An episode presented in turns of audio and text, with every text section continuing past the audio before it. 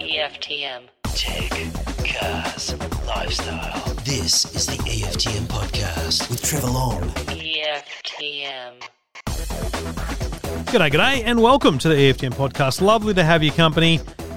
Ah, it's February already. Bloody hell. And I won't lie, I, I didn't intend to only give you one show in January. Um... I just took a, a well-deserved break, I think, and um, it's just been a little bit busy um, this last couple of weeks. Um, kind of getting back into the swing of things. Um, there's a bit of there's a bit going on. All is very good. I have very exciting things coming up. Um, and I realize my problem is when I have an idea, I, I try not to share it, but when that idea comes close to fruition, I share it immediately. And that, I think, takes a little bit away from the excitement of some of the things. So I, um, I'm keeping my powder dry, as they say, and um, I'm just going to sit back and, and chill until I until I have it all in place. But it's going to be a massive uh, few months ahead, and I can't wait for that. Keep your emails coming in via the website E F T M dot com. Love reading your emails and uh, helping you out here on the show. No calls this week because it's a special edition show. Um, we're going to talk Australian Consumer and Competition Commission media code, A C C C, the media code. It's all the rage. It's all the talk. Um, it's all bloody happening, let's be honest. Um, but before I get to that, uh, a little reminder that uh, you can engage heavily with E F T M on the social platforms. Just go to facebook.com forward slash EFTM online. And if you uh, click on join group or view group, you can join the Man Cave. Man Cave is a Facebook group, and a Facebook group is different to a page because it allows you to post and other people to see it and have conversations. And it's a great little environment where um, like-minded people who love tech and cars are able to ask questions of each other and get buying advice and all those kind of things. And we like to do giveaways there as well. So it's kind of an exclusive club that you pretty much just have to be Australian to enter. Um, the moderators will let you in, assuming you look like a real person. That's essentially our our rules are in Australia and real person. Uh, and it's a great community and a great bunch of people. And my sincere thanks to all the Robs, the Glens and the Matts who help out there. Uh, Matt Arnold, Matt Wise, um, Rob Jolly, Howie, Rigby and uh, Glennie Watts, who are all uh, long-time users of the group and have jumped in and up to the role of being moderators for no pure reward at all. So hopefully I can think of things to do to reward them over time as well, because um, when we run a comp, it's kind of weird if they enter. So yeah, we're having a bit of fun, but um, I want to acknowledge them and, and, and keep them uh, happy along the way as well. We had a couple of fun comps in the last week or so. I did, um, I did a mystery giveaway on a Thursday night randomly, which was fun. Um, a couple of quizzes, and then, do you know what, uh, what do we do this week? I just went, you know what? Go to J B Hi-Fi website, tell me what you would love to buy, and put a put a screenshot of it. And um, later that night, I chose six or seven things, and I bought them all for them. Bit of fun. It's just nice to see a smile on people's faces, even virtually. So we'll keep doing that fun stuff in the Man Cave. I will come back with the newsletter. Hopefully we'll be in your inboxes tomorrow, if not early next week. Um, and we'll get back in the swing of that. Plus, um, the podcast and callers will resume ASAP next week. Uh, as we get back fully into the swing of things with a routine that doesn't involve dropping the uh, being with the kids every second day of the blooming week, because they're all back at school now. Uh, so I'm just, uh, you know, in terms of, and I've said this many times, in terms of the priority list for me, the Today Show comes first, so all the time I have to dedicate to producing those segments and, and, and coming up with those ideas takes a bit of time during the week. And secondary to that are the videos that we produce on E F T M uh, Facebook page and on YouTube. Um, I've got Daniel and Scott doing great work on the website, and I contribute and put all the posts up that I can there. Uh, and then there's the you know maintaining the community, and then the podcast I can fire up uh, within all of that. And it's a lot to get done. So uh, I appreciate your patience with that. We'll keep regular. Don't worry about that. And um, we will um, we'll keep helping you out where we can and informing you. And that is what today's show is all about. This is the E F T M podcast. E F T M. So I spent a lot of time talking with Stephen Fenwick on last week's episode of Two Blokes Talking Tech about the Google, uh, Facebook media company, A C C C government war that, that appears to be going on. And I, don't, I think both Stephen and I um, sit very closely on the fence um, with who's right, who's wrong, what it is, why it is, and all those things. And every time I write about it, I certainly err on the side of the government and the media because I don't believe that they're doing it for any ill-conceived reasons. That's my pure principle. Um, and I do believe that Google and Facebook have a market dominance that, you know, we need to look at. Now, is news the outcome of that in terms of who benefits? I don't know. So here was my idea um, about a week ago, and I tell you all of this for very good reason, which will become evident as the show rolls on. About a week ago, in fact, after that conversation with Stephen and, and a couple of other articles I published, um, I read a lot of people's comments and thoughts on it, and I realised that you, like me, were either completely unaware of really what was going on and why, and therefore how to side, or there was, in my mind, frankly, too many people who were just, well, Murdochs are this and, you know, bugger the news companies. And I think that kind of attitude doesn't help anyone in this situation because I think it is an ill-conceived attitude and an ill-informed attitude as well. And then there's the question of, well, why has Google got to pay them? I mean, they're not paying for the news. They're not paying for the, they're not making money off the clicks and stuff. So what does it mean? So my idea was very simple, and we use the power of conversation to inform. I don't want to have a debate with anyone other than Stephen Fenwick on this because Stephen Fenwick and I can have a conversation argument and we can walk away mates and we can share similar views or differing views, and it's it's always good to, to bounce off each other. What I want to do here on this show is have a conversation that helps me understand what the hell's going on and most importantly helps you understand. So there is, as, as best I really believe, there's four parties in this. There's four companies or individuals or parties that have skin in the game. And they are media companies, the A C C C, Google, and Facebook. So I want to get all four on to talk, discuss, learn, understand. What is your position? Why does that exist? How does that operate? Challenge a few um, theories and understand where it's all coming from so that you and me can make an informed decision. We're not required to vote on this, by the way, but if we were, I just don't think anyone's informed properly about it. So I'm going to do it in that order. And in terms of media, there, there was three or four media companies represented at the Senate hearings I watched last week.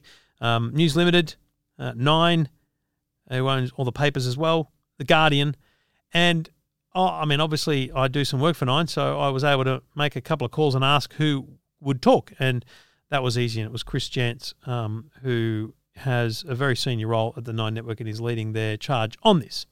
So we'll talk to Chris Janz, and then we'll continue on from there. So first up, let's see the media side of the argument.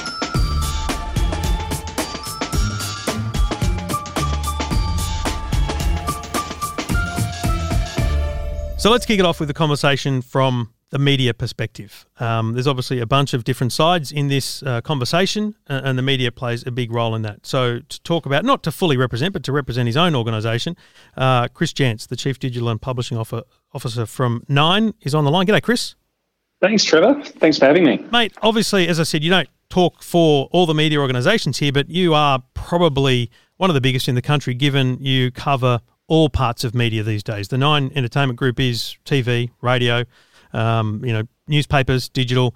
You've got it all covered. So we come from a pretty solid uh, media representation there. But I just want to go back to the very kind of basics here and start by asking you, why do we need this conversation about the media code from your point of view?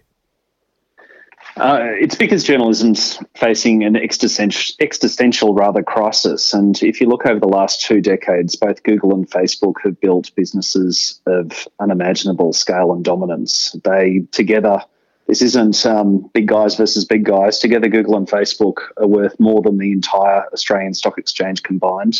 Hmm. They're worth more than the entire G D P of Australia. Uh, and they built those businesses off and the dominance of those businesses off the back of free and unvetted access to content that's created by and paid by others. And if you look at um, the model that funds that content, it's traditionally been advertising that's funded the journalism. Uh, Google and Facebook between them take eighty-one cents now in every dollar of digital advertising, which leaves just nineteen cents for the creators of that journalism. And that nineteen cents is getting smaller and smaller every day unless we do something to ensure that Google and Facebook need to negotiate to pay for the content that they use. Uh, there simply won't be the money left to fund the journalism that we produce, and that journalism obviously is is critical to our functioning democracy. So I feel like there's two things um, about that that I want to explore, and one is digital advertising revenue. I mean, it's it's an amazing dominance that you mentioned. nineteen cents is going to what you would call traditional media, and that obviously includes the smallest of publications, not just the biggest, um, which is one of my gripes with people's, and I'm happy to uh, opine on that, you know, people's online comments is always, you know, Murdoch this or, you know, Fairfax that or Nine this. It's it's not really about any individual organisation. It's about the broader landscape. But should we be, oh, I don't know, prosecuting is the wrong word, but should we be um, attacking or trying to change a model just because a company is successful, for like Google and Facebook? They've able to been able to manage to to create a market and be successful in digital advertising. Why should the government get involved, or why should anyone get involved to hamstring that? Shouldn't we just create more competitive landscape for media? And that's entirely the problem, is that there isn't a competitive landscape anymore in the digital advertising market. These guys are monopolies. They've soaked up search. They're the gatekeepers to the internet, and they have power and control that I don't think the average Australian truly appreciates. Uh, they use the content that we produce to track people around the web, to collect data on on you as an individual, and then they monetize that data through ad products that really no one else can match because of their dominance. And Australia has a track record of regulating monopolies, of ensuring that there is a level playing field. Yep. This really, this this code, this proposed legislation really is about leveling the playing field to ensure that publishers big and small can negotiate with Google and Facebook, can ensure that they pay for the value that we deliver them, uh, because otherwise they'll write their own rules and, and there won't be any publications left. And, and the government will continue to play catch-up on legislation, as is always pretty much the case with anything innovative, especially in the tech world. The other part of it for me then, from what you originally mentioned, is content. So um, Google, when let's just use Google, but Facebook is pretty much the same. When you use Google, you're using it for any number of things, not specifically news, but um, search uh, allows you to find a local business, allows you to find some random with an opinion on something they've published online. Why are we looking at Google's dominance of search and its revenue overall and only looking to essentially reward or, or change the, the mechanism of payment for media when search relates to everything on the internet? And I think that's the other challenge, is um, media or news is a very small part of the internet.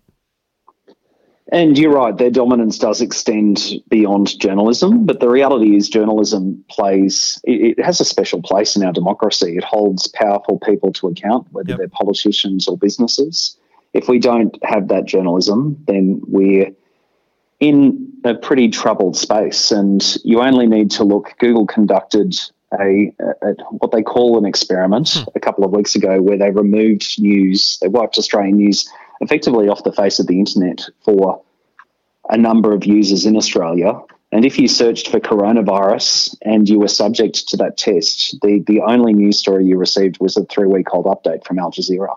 Uh, that's a pretty concerning world that we we could be in uh, if if they did decide to go forward and remove news for or Australian news rather, for, for all Australian users.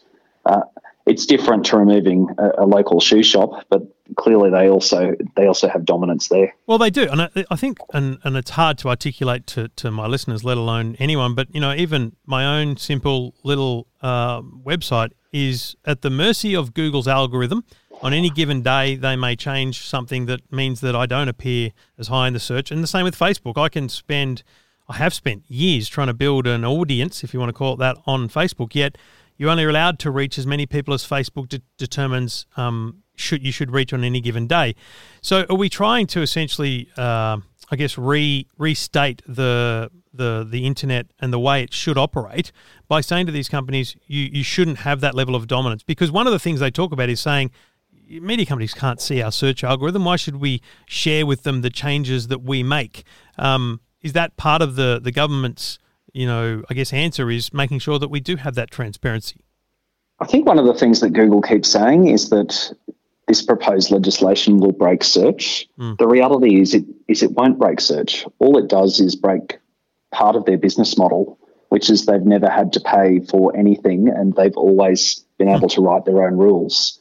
Uh, you know, we employ journalists, we pay those journalists, we we uh, acquire content from contributors, we have people out on the field, we we pay every single one of them. There is never a world where I could turn around to the, um, the thousands of news gatherers that we employ and say, hey, guys, we've decided we're no longer paying you mm. and you've got no choice but to comply.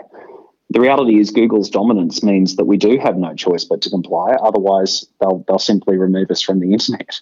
And that's incredibly troubling. troubling. So that's what this is attempting to address. And I think the, the government really are leading the world here, but it is a global problem that governments and regulators around the world are starting to tackle.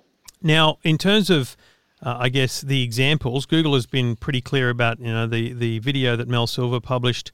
She gives the example of the, you ask your mate about a coffee shop, she, you know, they recommend some coffee shops, and then the coffee shop, um, all, who pays who, and someone has to, it's just, it's a really crazy example, but I think that does make the point around the essentially difficulty to understand the model here when Google don't essentially make money from me searching for COVID nineteen and clicking on the S M H, but your point is they're making money just by me using the service, and therefore that's why they should be funding the content that we go to?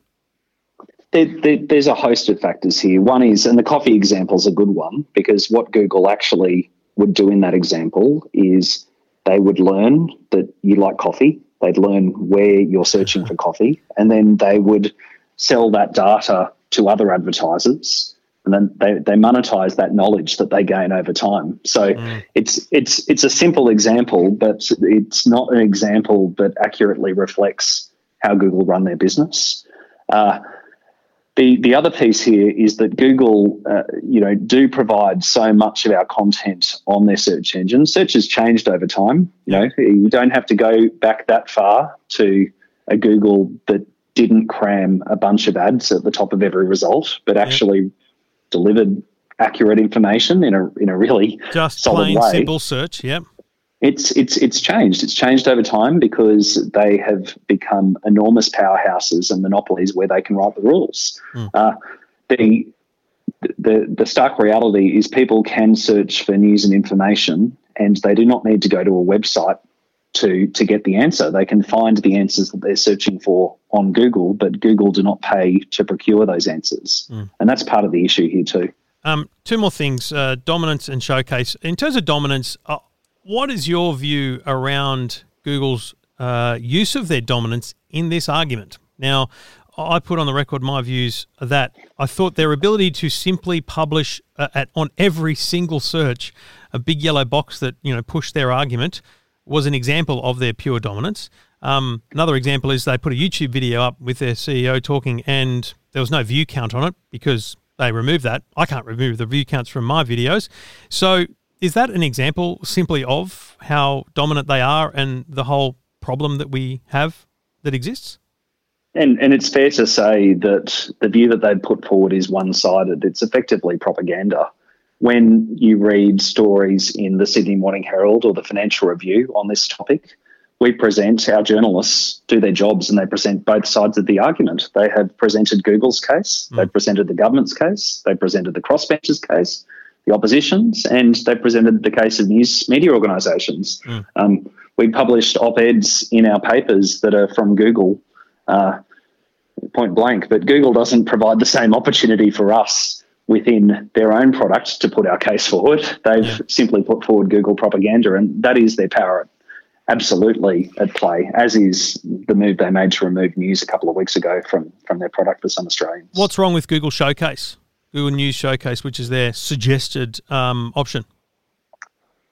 I think Google News Showcase actually is another example of why this legislation is needed. Google have come to a small group of publishers and said, here's an offer to make your content available for free in a product that doesn't exist in Australia yet. This is how much we'll pay for it. Take it or leave it. There is no negotiation that we will enter into. And it doesn't, it, the, the numbers that they're talking uh, would not fund more than, well, it's well not, well short of one percent of what we invest in journalism. I'm glad you doesn't raised that because I think they say one billion dollars over three years. That's amazing. Around the world. So it doesn't really leave much for Australia when we're a tiny market for Google. It's one billion dollars globally over three years. Nine as a business invests one billion dollars a year in Australian local content every year. So to put it in perspective, for a trillion dollar corporation worth with Facebook more than the combined worth of every company on the Australian Stock Exchange, it really is a drop in the ocean. And it doesn't address the the problem that we need to solve here. It doesn't address their dominance in search, and it reinforces that they can continue to write the rules as they wish. If they do end up paying through the code and through negotiation, how do Google know, how do we know, how do consumers know that the money is going to and guaranteeing journalism? Is that something that can be written into the code, or is it written into the code? Uh, how, how the money is spent is not yet written into the code. Mm-hmm. The Greens have suggested they're going to add an amendment that will require the funds in the code to be invested in public interest journalism. And that's our business. Yeah. That's what we do every You're day. Like, okay, tick. It's like, no problem. uh, and, and, and that's what we're seeking here. We're yeah. seeking an outcome to sustain journalism. There's... It is no more complicated than that. And if the outcome from the code means we can invest more in journalism, we will. Yep. And do you think we're going to get an outcome? I'm really hopeful. I think uh, Google really are using tactics here that uh, are the tactics of a bully. They're the tactics of a monopoly.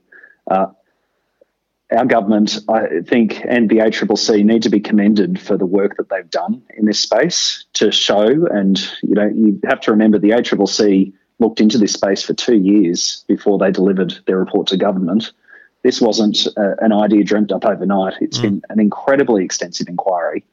Uh, they've highlighted the problem. They put forward a solution that is world first and puts Australia really at the centre of the solution. Uh, but it's a solution that the rest of the world is now looking to adopt, and that's why Google uh, are being, uh, you know, are acting the way they are, because they simply want to continue to write the the record profits that they're writing, and, and not own up to being responsible corporate citizens. Well, we shall follow with interest. I'll speak to Rod Sims from the A C C C shortly. Thanks for your time, Chris. Thanks, Trevor.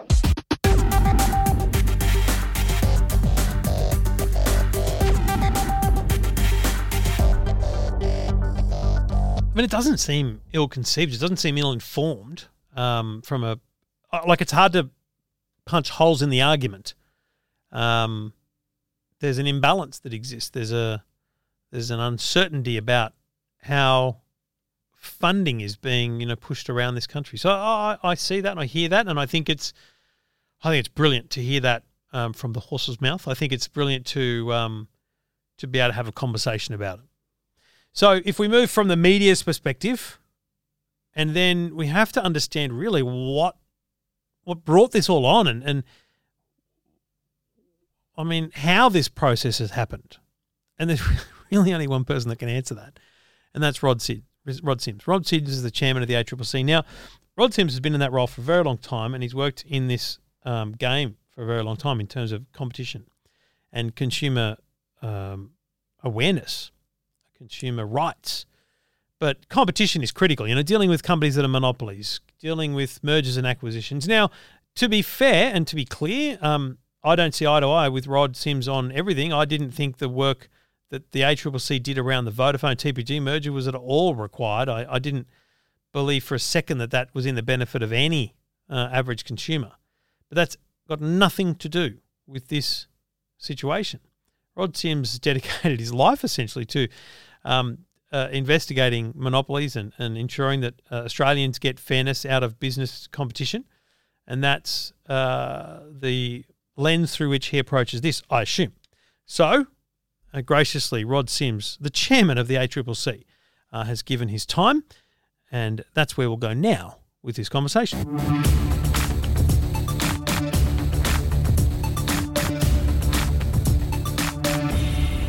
Now, you'd like to think that the A C C C is the, the umpire in this whole fight, um, and they probably play a bigger role than just being the umpire. And I think that if we were to really establish what this is all about, there's no better person to speak to than the chairman of the A C C C, and that is Rod Sims, and he joins me on the line. G'day, Rod. G'day, Trevor. Mate, thank you for, for the chat. I, I really appreciate it because, you know, we can kind of talk swings and roundabouts about what we've seen, what we've heard, but hearing it from the horse's mouth, pardon the pun, is uh, is important. So I, I don't mind being called a horse, Trevor. That's fine. In in simple terms, let's go back to the start. Where did this start? Why did the A C C C begin this process? Look, good question, Trevor, and it's very wise to go back to that. We were asked by the government to do an inquiry into the competition issues with digital platforms. It mentioned consumer issues, it mentioned advertising issues, and it also mentioned media interviews. Uh, the government's given us inquiries in a whole range of areas, uh, banking, gas, electricity, water market, Murray-Darling Basin, whole range of things. Mm. Uh, and when they do that, it unlocks our information gathering powers. So we can actually do an inquiry Uh, with information gathering powers. So just to contrast, normally under the Act, if we see somebody has breached the Act, or we think they may have, more likely, we can do an investigation to see whether there's a breach. Mm. Nothing to do with the government. Never talk to government ministers about those investigations. They know nothing about them at any time until the rest of the world does, if in the end we take someone to court. Sure. With an inquiry, in contrast to an investigation, that is the government asking us to inquire into something and often report back to it with recommendations. Now, that's what we did here. Mm-hmm. Uh, we had recommendations on competition, consumer issues. We also uh, roamed into privacy issues because we couldn't separate them out from the consumer issues. And in addition, we made some recommendations in relation to the media. One of those recommendations was the uh, media bargaining code because of the market power imbalance. Yep. And so we recommended that uh, amongst twenty-three recommendations. Uh, the government decided accepted that recommendation and then, I guess a little bit unusually, charged us with uh, uh, putting the code together. So that's what we've been doing. So market power imbalance seem like three pretty important words there. Um, is this about, uh, in your world, because you deal with mergers and acquisitions and the competition that may decrease as a result of them, um, is it about the, the power of Google as a business, or is it about their share of the advertising market, which is therefore taking away from the traditional advertising business in Australia? No, it's it's about their their market power in search, for example, where they've got ninety-four or ninety-five, depending what day you look at it, percent of the market in search. That's very close to monopoly. Uh, Facebook have got uh, uh, market power in social media, not only through Facebook, but also Instagram and WhatsApp, but, but mainly Facebook and Instagram. So they have market power.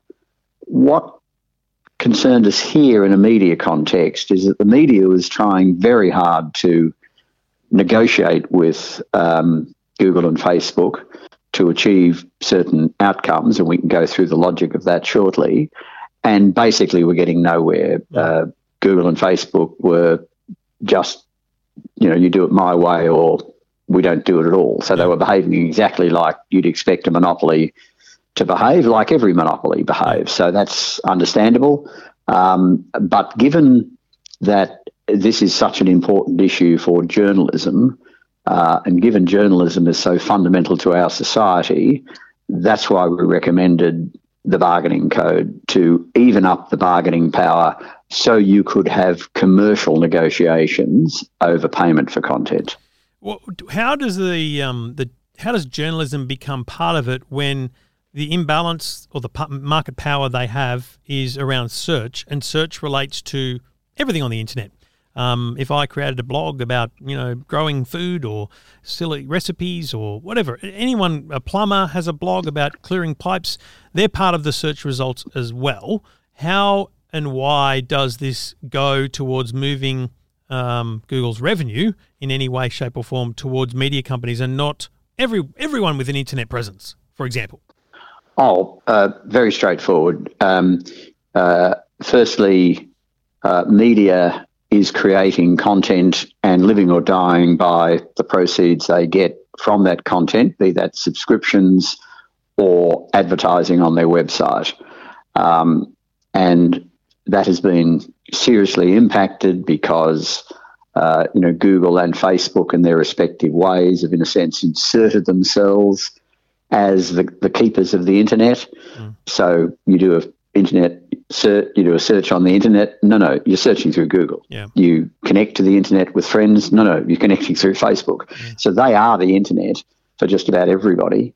Uh, and because they've put themselves there, that takes uh, people away from subscriptions. That takes people away from uh, going to the newspaper websites. And so the newspapers are spending money on journalism but not getting the reward they should. Now, to quickly add, the reason that matters is ju- is journalism is important for democracy. It's a public good in the sense that uh, you and I would benefit even if we never read a newspaper uh, because of what the good that journalism does in exposing particular issues, keeping people on their toes, be it a local council or the Commonwealth government. So it's really important. So The, the points that differentiate here are mainly that public good element, that importance of journalism. So we have explicitly said we can't see another category of uh, people who post things on the internet or who deal with Google or Facebook who for which you would need a code. The, the media is unique because of that public good importance, uh, that, that that role they play. Uh, so we're not talking about any precedent for anything else. And most of the companies you mentioned, I mean, they're sitting there trying to get found so they can advertise their products and sell more products. I think that's uh, that's just the way things work. Of course, they don't have much sway over Google because Google's got a monopoly, but but nonetheless, uh, when, we would never advocate for intervention in those areas. And what to what extent then, though, does Google's uh, market power um, over search uh, become something else that needs investigating broader than than just the media, because it does. One simple change in Google's algorithm could disadvantage many businesses in any way, and that's kind of the power to which we're beholden. And I guess that's a concern. Is it is it more of an outcome that you're keen to see um, search, that search almost monopoly broken, or is it just at this point looking at the um, the public interest journalism being supported and maintained? No, we, we made a range of other recommendations uh, that would deal with those issues. We suggested that the Privacy Commissioner be able to enter into an agreement with Google and Facebook over privacy issues. We suggested the ACMA, the Australian Communications and Media Authority, be able also to have a code that would deal with takedown of uh, misinformation and disinformation. Mm-hmm. Uh, we suggested that there be um, a dispute resolution process that's compulsory, uh, where people who've got disputes over those very issues you mentioned, which is that the algorithm can change, all of a sudden they're out of business, they've got a mechanism to complain. Mm-hmm. Uh, we recommended also a new provision that would apply right across the economy in relation to unfairness, which we think would pick up a range of problems that we see with how Google and Facebook work. So the Media Bargaining Code was one of twenty-three recommendations, and uh, uh, you know, they're all important in our view. Do, where do you see it truly going now, given, I guess, uh, as has been said to me many times and I've repeated it, Google brought a gun to a knife fight with a threat to remove search from Australia. Do you, do you think, I mean, you don't just speak to what you believe Google made a wise decision there, but do you think this continues to play out in in your code just being amended, or is there a bigger uh, change needed to make sure that we can get some satisfaction for all parties? Oh, look, there's, I mean, in any uh, negotiation, there's issues that you can't move on and issues that you can. So, um, you know, there has to be uh, some form of arbitration. Without arbitration, you cannot do commercial deals. And just on uh, that, I, I I picked up listening to you at the Senate inquiry um, that that was one of the key things about this code, really. It's just a code that says, guys, you need to talk and you need to do your own deals. And if you don't, then you come to us and we don't negotiate. We just decide based on the on the on the, the proposals that you each make. We make the decision for you. That's that's essentially the threat that exists at the end of the, the road for the code, doesn't it? That's right. With one correction, it wouldn't be us; it would be a, a panel of arbitrators, yeah. independent arbitrators. But, but you're right. I mean, this is all about commercial negotiations. If if any of your listeners and you yourself have ever tried to negotiate with a monopoly, you cannot do it. You cannot. You can do it, but you cannot strike a commercial deal in the common sense meaning of that with a monopoly unless you have some leverage. The code is the leverage. The code's objective is commercial deals. That's what this is about. Neither side will want to go to arbitration no. because then somebody else is imposing the outcome, as you've readily and correctly said. So, but, but without that recourse to arbitration, the media companies have got no leverage. So this is all about leverage. So the, the, the arbitration's fundamental. The other thing that's fundamental is the non-differentiation clause, so that Uh, Google and Facebook can't preference one media company over another depending on whether or not they've participated right. in the code. And I was go- I was going to ask that, you know, from a p- purely selfish point of view, you know, I, I sit here as a publisher of uh, news and information. I wouldn't call it public interest journalism. I'm not going to pretend that, but, you know, tech reviews and tech news is interesting to some people. But yeah. I don't want money from Google. I just want to keep getting the traffic. So I'm not going to get disadvantaged or advantaged through any outcomes that Google have if this was to go through. Uh, I think that's right. Yep. If I understood what you were saying, that's right. Yep. But the non-differentiation is important because Google and Facebook don't need any particular media company. Mm. They don't need The Guardian. They don't need Nine. They don't need um, News Limited. But they need media as a whole.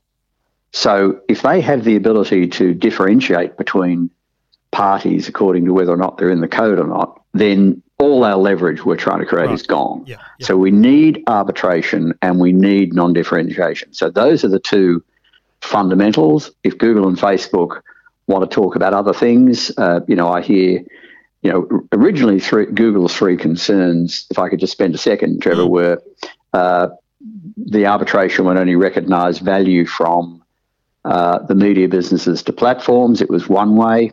Okay, we changed that. Yep. It's now two way. Uh, recognising the arbitration could recognise the value from the platforms to the news media businesses. Secondly, they were complaining that the media businesses will get access to people's private data. That was never the case. We've clarified that. Mm-hmm. And thirdly, they were complaining about notice of algorithm changes, and we've dealt with that by saying, well, it's only, if I can use the phrase, man-made changes as distinct from changes the right. algorithm does itself. These are planned, man-made, they're going to have a big impact. But look, if Google want to fiddle with the words on that, absolutely happy yeah. to do that. And this goes to your point at the at the hearing that, um, in fact, Google came through this process of, of discussion uh, about the code with some requests, and essentially you met all their requests. So is it is it correct to say that you were surprised by their tactics and their response overall to the to the media code? Yes and no, Trevor. I mean, they came out, when we put the legislation out in July, they came out with an immediate blog post mm. listing three issues, and we have completely addressed those three issues. Mm. And if there's any sense in which we haven't, fine. If we've mucked up the wording, easy to fix. Yeah. Uh, but then there are other issues now coming up. Yeah. I'm not, so I'm surprised in the sense that we've addressed Google's concerns. Facebook have been consistent. They just don't want arbitration. That is, they don't want the news media businesses to have any leverage at all. They were really clear. So they've been consistent. But Google had issues. We've addressed them. But the reason I'm not surprised overall is that the parties just don't want to pay. I mean, they don't want commercial negotiations. Of course they don't want commercial negotiations. No monopoly does. I mean, I deal with monopolies all the time and have done so for decades, whether they're poles and wires companies, they're, they're railway companies, they're ports companies. Uh, they don't. They their rhetoric is, get out of the way, government, let us do commercial terms, mm. deals. But, of course, if the other side's got no leverage, it's not commercial. So, you know, I, I think Google and Facebook don't want the other side to have leverage. As a man who lives his life thinking about the impact of competition and monopolies, How did it strike you, or what was your reaction when you saw Google place a big yellow banner on every single search result uh, last week um, for every Australian who used the internet? I wasn't surprised. Um, it's a pretty big um, exertion of power, I would have thought, to, to suddenly reach ninety-four, ninety-seven percent of people in basically a day, something that, frankly, no media company could achieve. But that's the whole point. I mean, there's just no doubt they've got market power. I mean, sometimes Google says, look, we don't have market power. I mean, really? Mm. Of course they do. I mean, blind Freddy can see it, that they've got market power. When you've got ninety-four, ninety-five or whatever the number is, percent, mm. uh, but it's well into the nineties percent of search, of course you've got market power. And, of course, forget they own YouTube and Android and DoubleClick and all yeah. sorts of other things. So, you know, they're a They're one of the world's most powerful companies. Uh, and, you know, one of the things I must say I've really enjoyed is the way they tried to turn it into they're the little guy and News Limited's the big guy. You know, they're one hundred times the size of News Limited. I mean, one hundred times.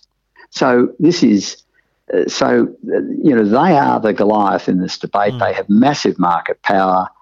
They don't want to have commercial negotiations where the other side's got leverage. So in that sense, I'm not surprised, Trevor. Two quick things, because I don't want to take up too much more of your time. But News, you mentioned News Limited, um, and you don't strike me as a man who reads the comments, because it would be a, a horrible place to be. But I love reading the comments because it kind of gives me a sense of what people are thinking and saying, and especially my audience. And there was a, a bit of commentary around this whole thing just working to prop up the the Murdoch media. I hate it when people say that, but I'll, I'll repeat it anyway. That's what people say. Or, you know, propping up and, and putting lining the pockets of traditional media.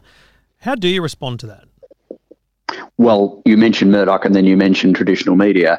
Um, I, I just think it's fundamentally flawed in both cases. I mean, if you think about our media market now, see, our media market has made a big change recently. What was once radio, television and newspapers is now radio, television and print online. Yep.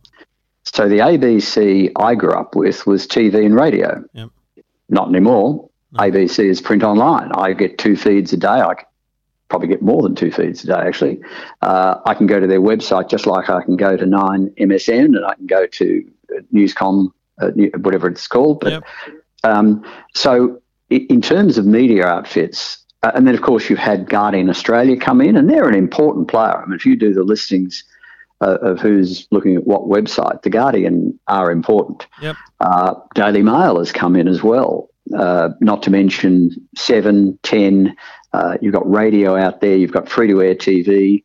So, yes, um, News Limited's got sixty-five percent of the printed newspapers, but you know, I mean, you've got the Courier-Mail up in Brisbane, but you've also got, what's it called? I think the Brisbane Times, run yeah. by Fairfax. Yeah. And, of course, you've got the A B C. So yeah. I'm not saying I wouldn't mind more competition. I'd welcome it. But the idea that there's, there's this monopoly of, of commentary on news in Australia is, frankly, just out of date, ridiculous.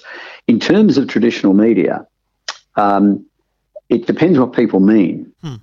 If, on the one hand, by traditional media, they mean people who are journalists who are writing articles, then yes, that's what the code is about. Right. If by traditional media they mean you're protecting the A B C, Nine, News Limited, which are probably the as traditional as you can get, uh, but as I say, not to mention Channel seven and a few others, but if that's what they mean, then I don't think that's the case. You've got collective bargaining, small outfits can benefit from this. We have set, I mean, I suspect many of the smaller players will get together collectively right. uh, and uh, they will do well out of this. And one hundred fifty thousand dollars a year revenue threshold um, is not a high threshold.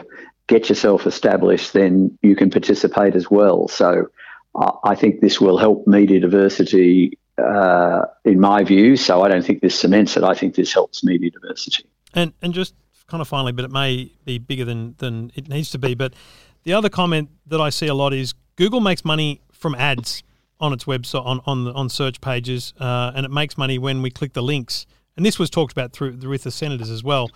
Uh, mm. Google doesn't make money when I search for COVID results and I click on the on the S M H. Um, why then are we saying Google should pay when they're not making money from me going to a newspaper website? Oh, simply because Google and Facebook have set themselves up as the internet. Uh, they are the source of all things. That's what they want to be. And that's why, to be the source of all things, they need news media content. Uh, and so it's part of their offering. Mm. In a in a properly functioning market, in my view, uh, there would be a commercial arrangement to pay for that offering. Uh, if you had, say, three internet providers, with you know search providers, um, that you, you'd find commercial deals being done. I mean, if you had three equal search companies, you would not have the code. No, full stop. And you just let the market sort it out. But you don't have that, so they benefit from news unambiguously. I mean, you Google it. You don't. I mean, if you, if you thought Google did not have any news, then you go to Google for some things, but you get, might go other places. You might go directly to news websites, but if someone else had those news, you'd go there. So it, it's it's part of their whole business system to um, uh, to be the source of everything. All of which begs the question, Rod Sims: have you changed your default search engine to Bing? Uh, look, I haven't. I'm a pretty lazy user. Certainly there's people in my organisation who have, and have also gone to DuckDuckGo because of the privacy element. Yep. So I, I'm surrounded by people who have uh, gone to others, but uh, look, I'm a, a pretty lazy user, Trevor, and I haven't bothered. But I did it uh, after watching leave, you. I'll have to do it. After watching you, Google, and Facebook, and the senators uh, go at it last Friday, I thought, I'm going to need to know what the alternative is here, and I've done it for a week. And frankly, I, I think it's great. I think you should give it a crack, and you'll realise that we've we've got a strong future, even even if they do leave the country. But that's all ahead of us. Um, there is much more to be done. This goes kind of back to amendments and things over the coming weeks and months. There'll be a lot more to go, and then there'll be negotiations, hopefully, and it'll all just come to a nice, easy end where not many people need arbitration. I think that's the sweet spot, isn't it? Absolutely. I, I'm hoping arbitration never gets used and that there's commercial deals uh, done. But you need it. It's one of those things where you need it, but you hope you don't have to use it. I really appreciate your time. Thank you. Good on you, Trevor. E F T M. You're listening to the E F T M podcast. E F T M. I've got to be honest, I find it hard to argue with Rod Sims' arguments. I find it hard to question them because they're, they're rock solid. I mean, I guess the biggest challenge that most of us have with most of what he said was, is and was... Um, What's wrong with Google being dominant? And I, what's what's starting to hit in my mind is their dominance gives them a power that we can't challenge. We as individuals, we as businesses, and and and certainly the media. And I think that's that's a very, very valid point. And I think that the imbalance that exists in the funding, as in digital media and advertising, uh, is not specifically what this sets out to do, but clearly the need for media and journalism in a true democracy, as we have here, is what we want to maintain. And so with the gap in funding that we've heard from Chris Janz and, and Rod Sims is investigating, you've got to remember, Rod Sims is a completely impartial. He comes at this and he's they've been investigating for a year or two. This is not an overnight decision. So that that's really useful and, and very calm um, and... understood delivery of an argument from Rod Sims. But now if this kid is listening, my apologies, Uncle Trev's a little bit, might get blue here. I'll only say one naughty word. But this is where I get the shits. Now, I'm not Alan Jones, I'm not Ben Ford, and we don't have a top rating breakfast radio show here.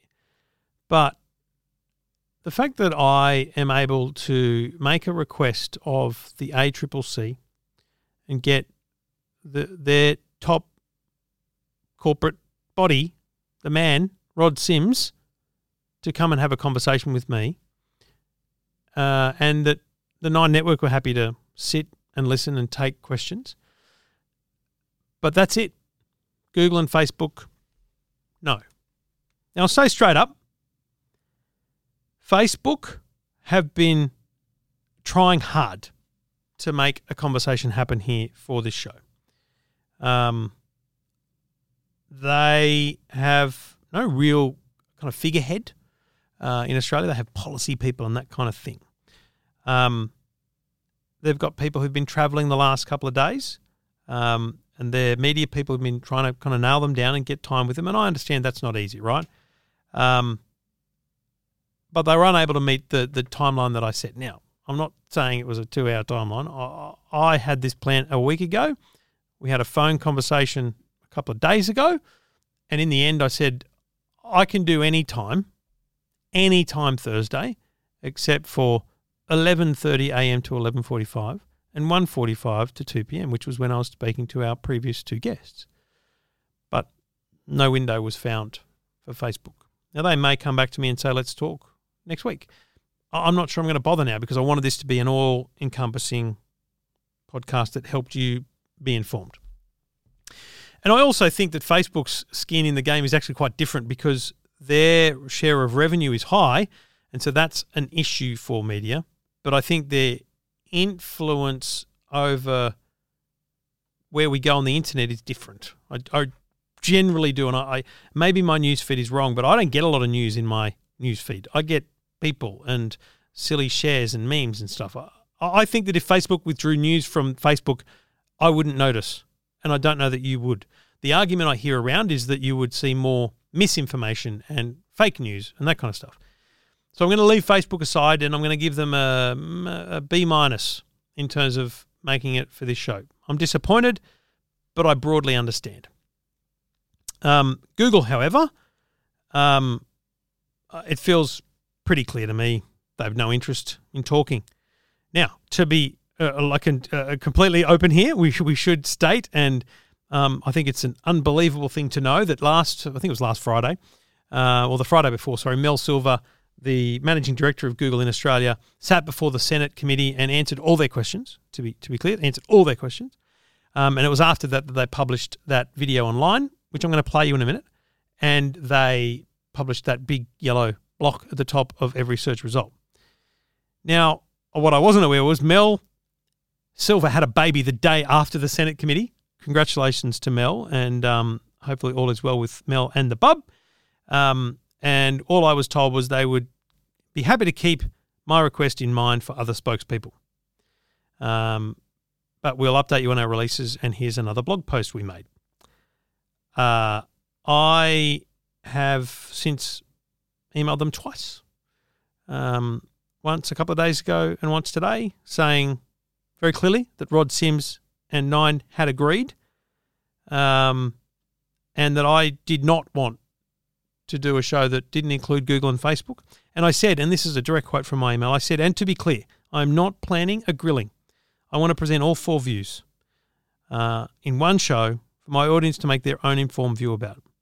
I want to ask what the issues are, what the plans for Google News Showcase are, and understand what doesn't work about the current code and perhaps and how it perhaps favours the media over other parts of the web or in- internet. Um, and then this morning, and I said pre- uh, I would ideally like to lock something in for Thursday, which is today, the day I record. And I then, this morning, at ten o'clock, sent a note saying, just confirming, last chance, you have no spokesperson willing to explain the Google position on the media code. And again, told them I was recording all day today and the two fifteen-minute windows that were excluded. I've heard nothing. And, you know, I think that's shit. I really do. They've got bucket loads of people in Australia. And there's people who sit on Twitter, people I know um, who work for Google, you know, defending the code, but they can't even get those people to speak. I think it's I think it's crap. You, you can sit here and you can put, and I, I stand by my frustration about Google being able to put a big yellow box at the top of every single person in Australia's search results, extolling their virtues and their plans, but they're not willing to talk about it. Now, I don't know, has, have they done any interviews in the media? I don't know. I don't listen to enough. I don't watch enough. I, I don't think so, though. I'm tipping they've done none.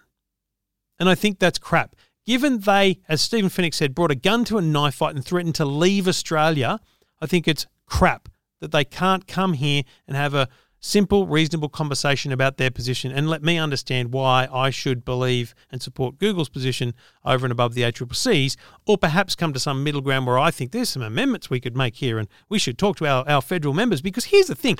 We are people, we are citizens, we are constituents of the federal um, politicians.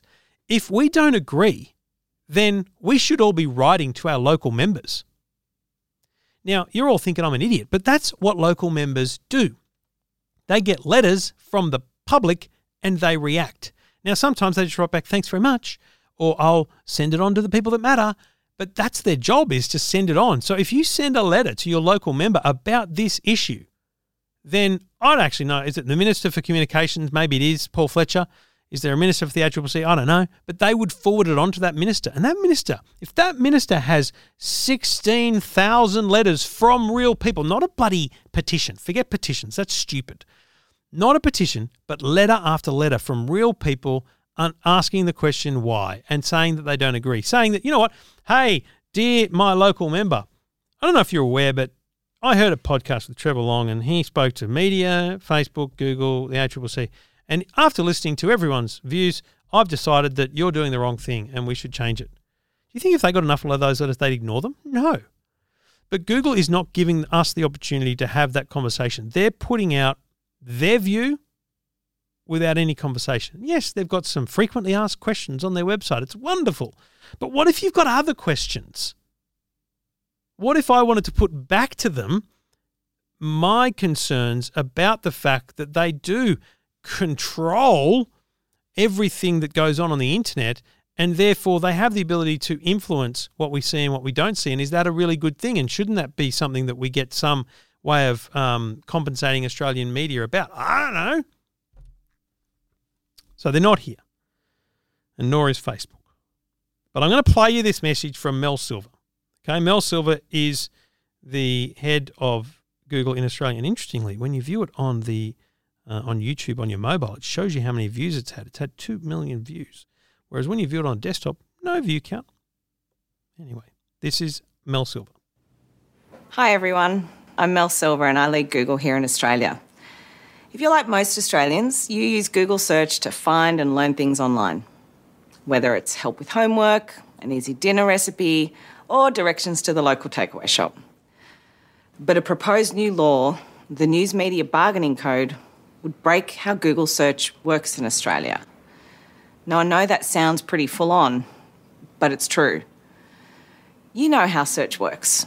You search, we show you links, and you decide what site to go to. The new law means Google would have to pay certain news companies to show you links to their sites. Now, remember, we don't show full news articles.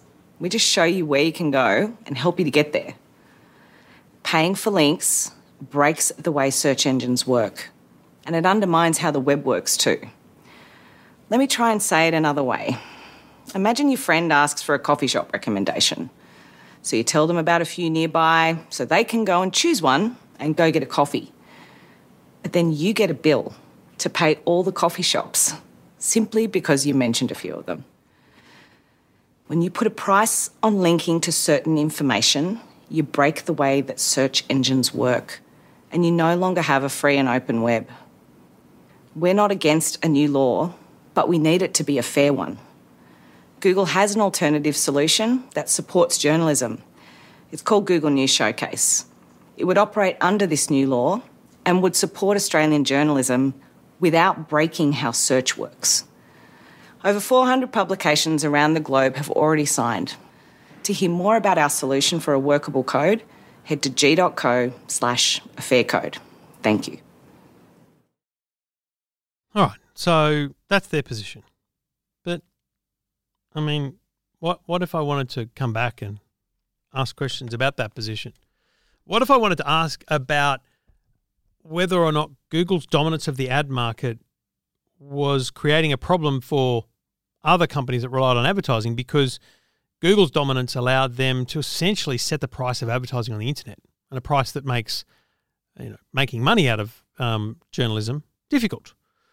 You know, Google has such a huge market share that the cost per thousand, the C P M, which is the most important metric that exists in advertising, is so low now that it's impossible to to try and charge more, because companies will simply go to Google and run their ads instead of running it somewhere else.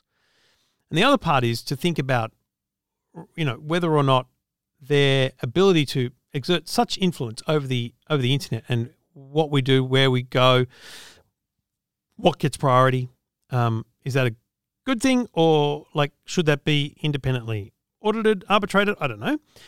Um, and the most important thing is, what the hell is Google News Showcase? What does it look like? How does it work? And how does one billion dollars over three years equate to a fair deal for anyone in Australia? I just don't see how that's going to equate to very much money at all here. I, I don't know. I'm never going to know because they don't want to talk about it. And I'll tell you right now, if we were voting, I'd vote for the code. I'd vote for it because I think the arrogance of companies that have so much power in Australia, and remember, they are bigger than any company in Australia. In fact, Google as a company is almost bigger than Australia as an economy. So that's how big they are, right? We're dealing with big organizations. We're not dealing with a lovely, fluffy, you know, um, independent search engine. Mel seems like an unbelievably lovely person, but give me a break. This is a big deal. And this is, you know, this is business in Australia. We need to understand how this is impacting on society. And, you know, journalism is important. And I won't hear comments from people about Murdoch and Nine. It's not about that. It's just about media and journalism. Because as Rod Sims says, like, it's every media. So I don't know. I might sign up. I make more than one hundred fifty thousand dollars a year out of the website. So yeah, I uh, I might sign up. Our revenue's high. Now, I spend most of that on rent, um, but uh, it's about revenue. I might sign up, but am I going to get a thousand bucks or twenty thousand bucks? I don't know. So we'll wait and see. But that actually might make a difference. I spend a lot of money on journalism. I spend money on myself, but even outside of that, I spend thousands and thousands of dollars, certainly thousands of dollars a month on journalism, people to write articles. Um, and I have done for years. I've probably spent one hundred fifty thousand dollars, two hundred thousand dollars in the last two years, two and a half years on journalism. So, you know, I'm lucky I've got a model. I've found a model that works. So no, I don't need the Google bargaining code, but proper journalism, which is not what I do. I, I know I don't do proper journalism, but other other publications might need it, and it might be the key to surviving, and it might be the key to ensuring that that court reporter or that, you know, uh, tropical sightline get cu- gets covered as it should do. So I'm I'm annoyed because I was really wanting, I think I was wanting to still be on the fence after hearing everyone's arguments. I was wanting to be um, swayed one way or the other, but in the end, I've I've I've been swayed one way because no one else wanted to talk, and I think that's shit. And um, for that reason, I have switched to Bing. Now, I'm not getting rid of Google because I use Google Analytics. I use Google Photos. I use Gmail. Uh, I'm not getting rid of them. But I'm not using Google Search. I'm using Bing. And I encourage you to do the same because it's very interesting to see the difference. It's a bit weird at first, and you and sometimes you get frustrated about stuff, but then you just uh, sometimes you just forget you're using it. Honestly, do yourself a favor. Whether you use Safari, Microsoft Edge, Firefox, or Google Chrome, set your default search engine to Bing. And if you don't, if you treasure your privacy, well, you certainly shouldn't be using Google. If you treasure your privacy, use DuckDuckGo. But for me, Bing is a winner. Works great, really good, simple, and unlike Rod Sims, I have made the switch. So that's all I got for you. I'm I'm a bit annoyed. I wanted this to be a different show. I wanted this to be a better show, um, and I hope you got something out of it. Um, and I would value your comments. So hit me up. Um, go to the Facebook page. I'll put this up as an audio podcast on the Facebook page. I'd love you to put your comments there so that I can see them and understand uh, how everyone feels and where we're at with it. And let me know if it changed your view either way. Uh, and the other thing you can do for me is head to the iTunes store and leave a review and a rating. Um, it's been a while since I've asked for that, so why not? Let's do it again. And tell your friends, you know, because hit subscribe. Subscribe is helping. Uh, that's what helps me grow the audience and, and grow everything. So it's all about the numbers, folks. So, yeah, leave a rating and a, and a review. I'd love to read your rating and review. And you never know. You know what? I might give E F T M stickers to those who leave ratings and reviews. So if you leave a rating and a review, um, take a screenshot of your review as you post it and send me an email with that screenshot. You can do that on the Contact Us page. Um, which you got to go to the little menu on the E F T M site and click Contact E F T M. I'm pretty sure you can attach a screenshot there. Um, and uh, send me your a- address, the first ten people to leave a rating and a review. So written words and review first ten people who leave a written review will get a little pack of E F T M stickers. And as I glance into the prize draw, I think there are a few of the Aussie ones left. So the first couple will get the little Aussie flag ones as well. They're really cool. Thanks for listening. Thanks for downloading. Back again next week with the regular show. We're also going to talk five G next week with the Australian Mobile Telecommunications Authority, I think they are. And we're going to talk about five G, the importance of it, safety of it, and all those different things. And we'll take your calls here on the E F T M podcast. Thanks for listening. Talk to you next week.